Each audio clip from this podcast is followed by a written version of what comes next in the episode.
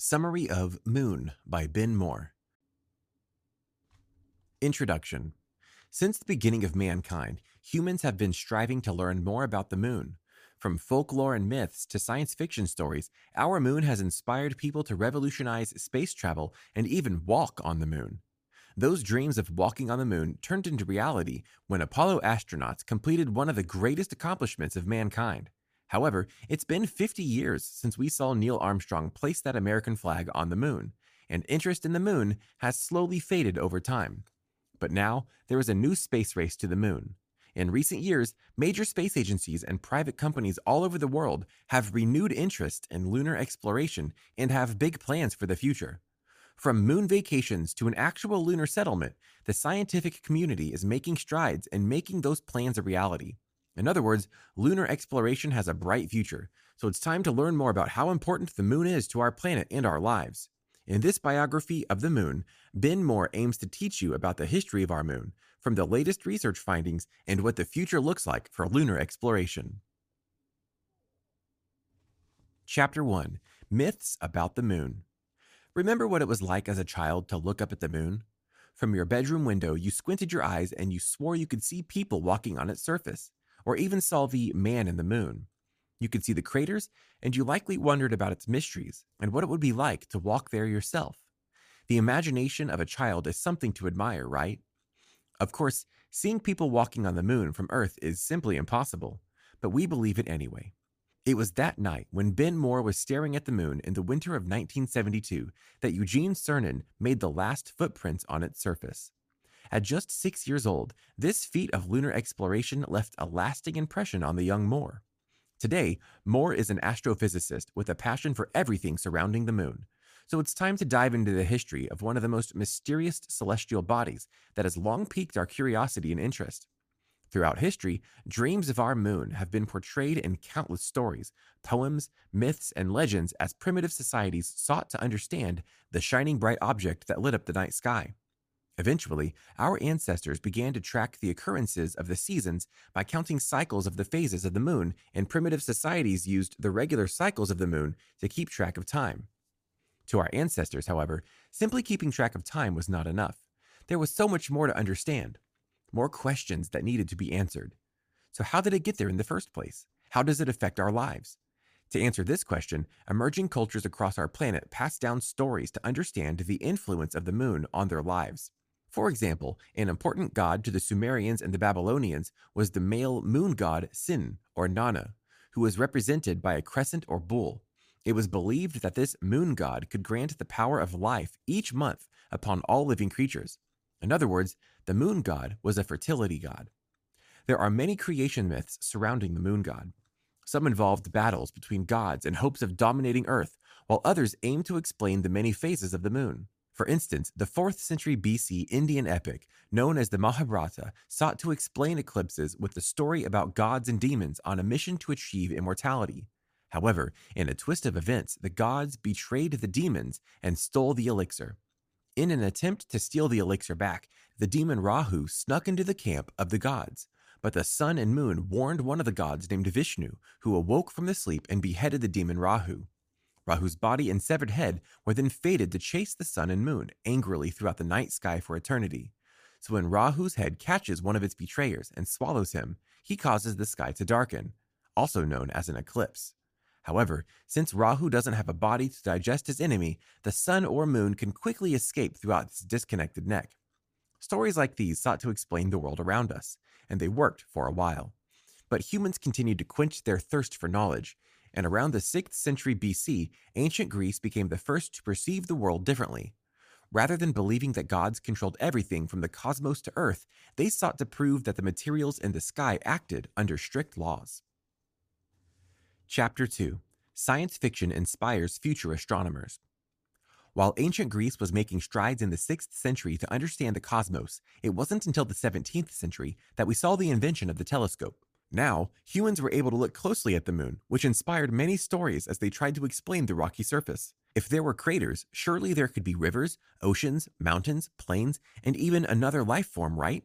People began to look at the moon as if it were another world to be discovered.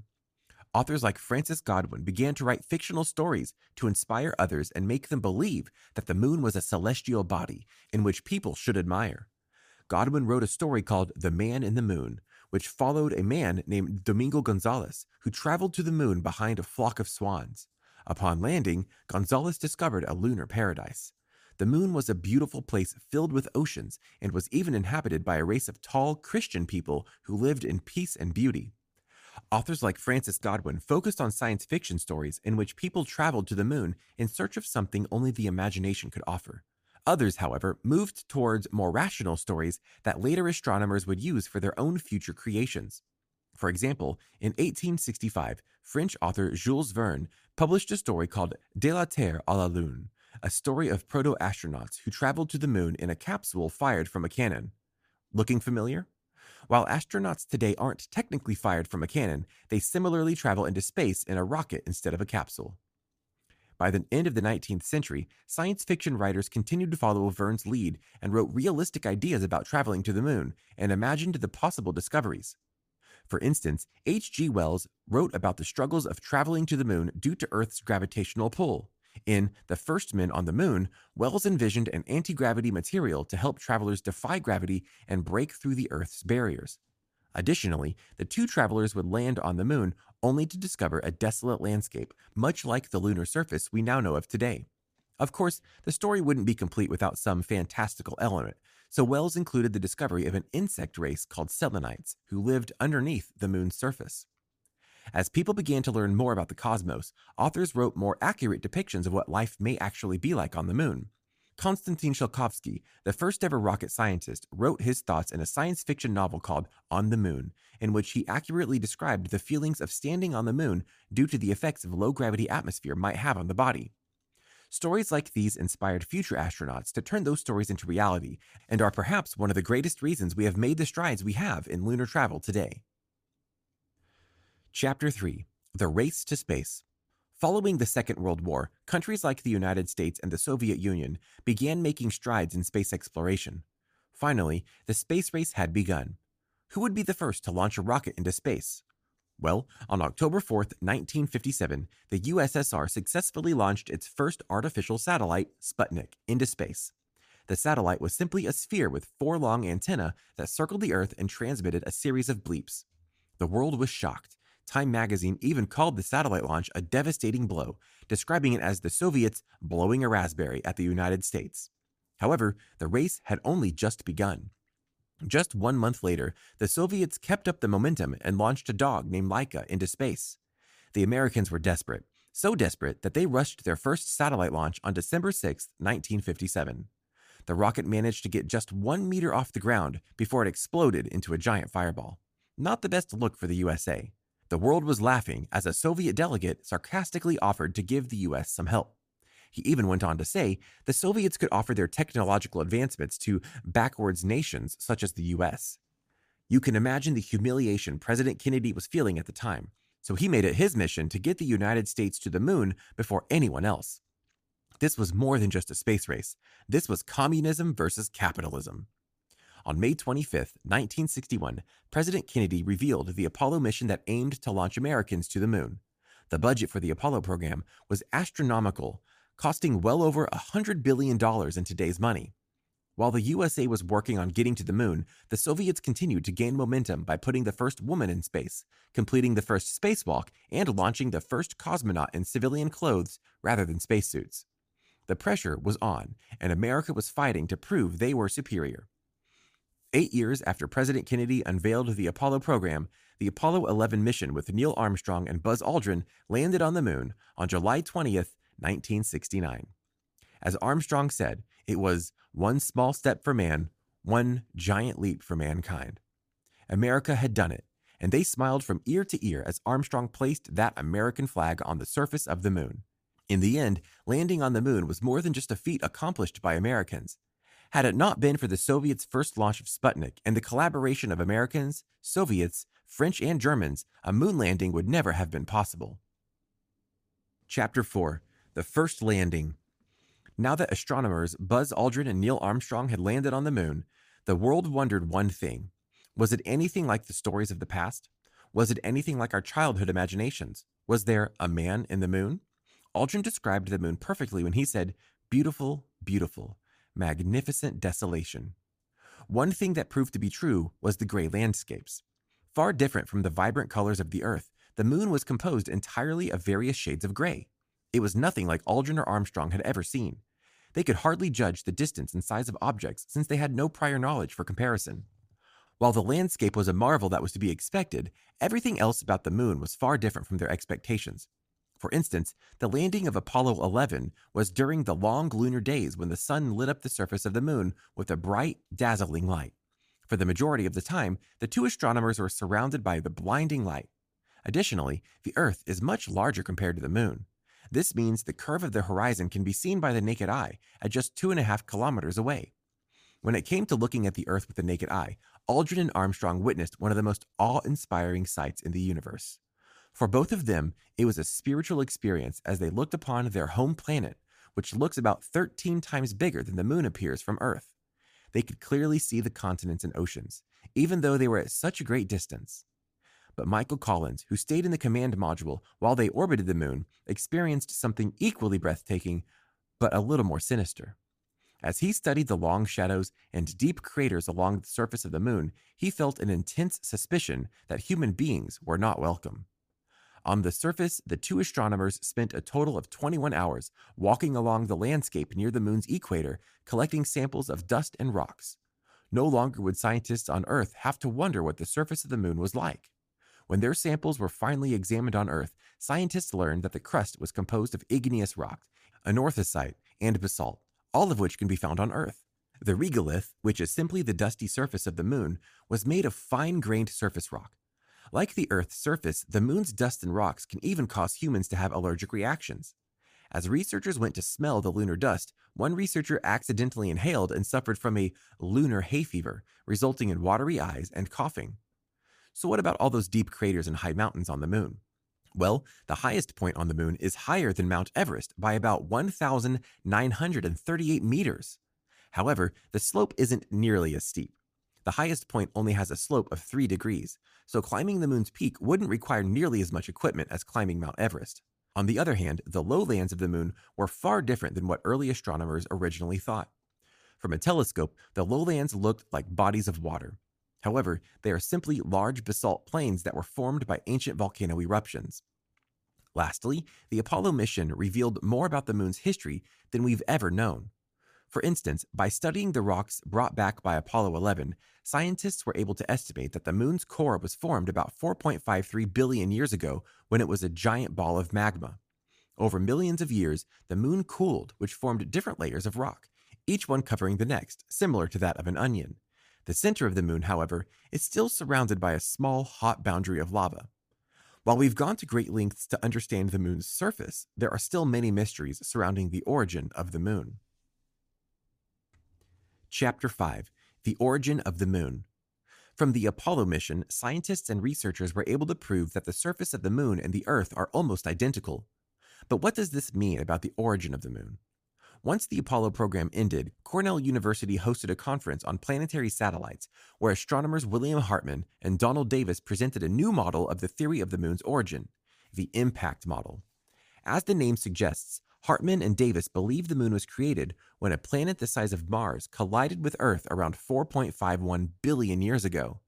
This collision vaporized a generous portion of the Earth's surface, which then sent debris flying throughout the galaxy around Earth. That debris then created a spinning disk of matter, eventually merging into a solid ball of mass, aka the moon. Since announcing the impact model, scientists have argued the many ways in which this model doesn't make sense.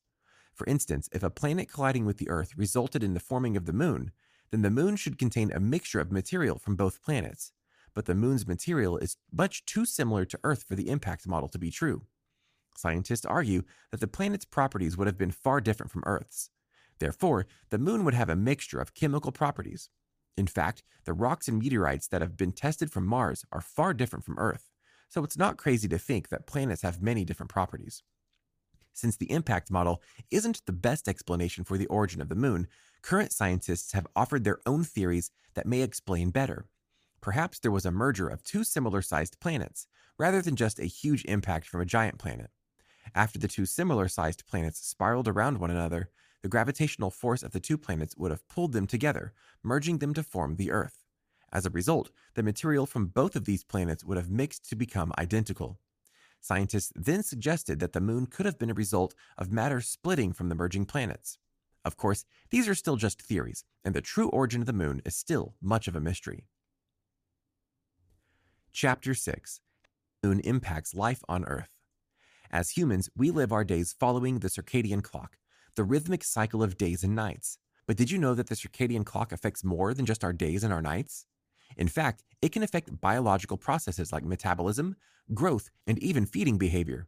And while we humans follow the circadian clock, many organisms on Earth follow the lunar cycle instead. In fact, all sea life is attuned to the circalunar rhythms. This is a result of the tides rising and falling because of the gravitational pull of the moon. For example, the fiddler crab forages for food at low tide. The activity of the fiddler crab is determined by the circatidal clock, which is 12 hours and 25 minutes, the time between two low tides. But what happens when those crabs are under constant light and temperature in captivity? They are still active when the tide is out, proving that the lunar clock is embedded in their genetic code and controlling their activity on Earth.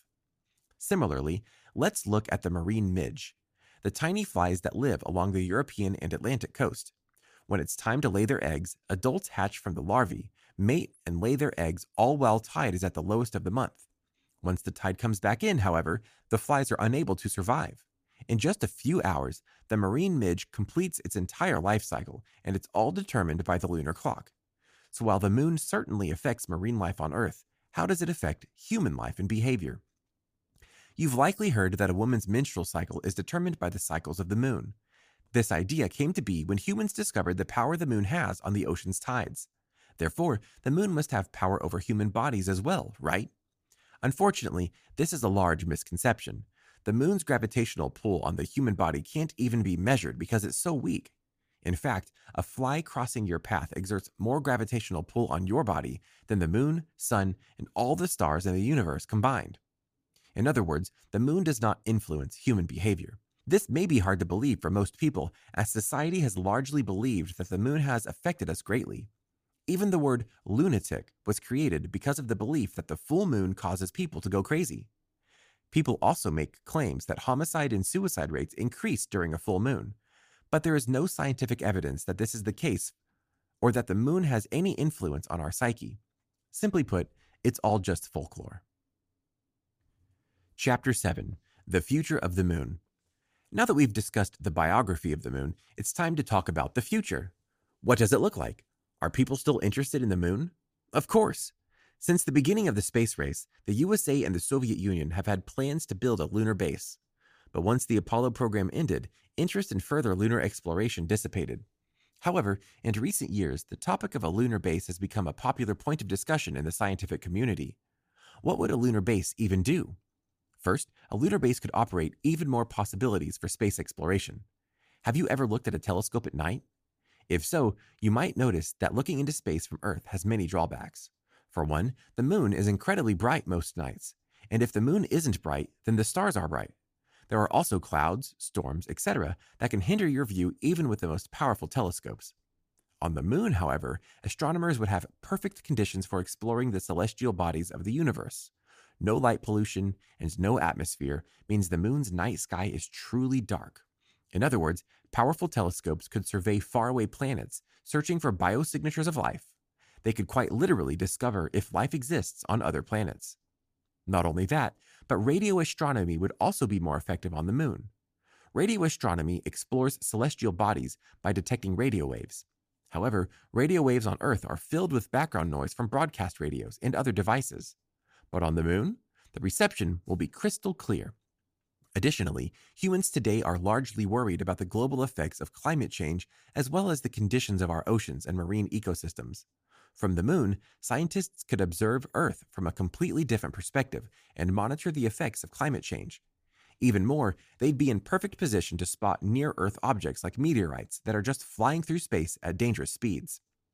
When it comes to space exploration, humans have largely dreamed of creating life on other planets like Mars. Is this a possibility? Unfortunately, Moore believes that creating bases on Mars is unlikely to happen during his lifetime. But if we create a lunar base first, then the creation of a Mars base might not be far behind. The lunar base would allow humans to develop valuable experience in learning how to live in space, like how to develop self replenishing food and sustainable energy supplies. Additionally, creating a base on the moon would allow for cheaper exploration of the solar system. Think about it how much does it cost to get from Earth to space? An astronomical amount. Even more, the moon also has a weaker gravitational field than the Earth, meaning it takes far less rocket fuel to exit the moon's atmosphere than to exit the Earth's atmosphere. In other words, space exploration would become cheaper and easier, allowing for endless possibilities. Who knows what we could find? Final summary Since the beginning of mankind, humans have gazed upon the moon and wondered what it's like and how it got there. It's been shrouded in mystery as ancient beings sought to explain its existence through myths and superstition. People as early as the 6th century BC have successfully made strides towards understanding this mysterious celestial object. It wasn't until the 20th century, however, when the space race between the Soviet Union and the US led to further exploration as they raced to the moon. In 1969, the Americans won the race when they successfully landed Apollo 11 on the moon. Astronomers Neil Armstrong and Buzz Aldrin became the first to walk on its surface and collect its rocks and dust. The mission allowed scientists and researchers to make important discoveries that have largely shaped our knowledge of the moon today. The future of lunar exploration is still a mystery, as space programs and private companies all over the world are researching ways to put life on the moon. What possibilities could this open for future exploration? While researchers can certainly predict what life on the moon may look like, the possible findings could lead to more than we could ever imagine. This has been a summary of Moon by Ben Moore. The End.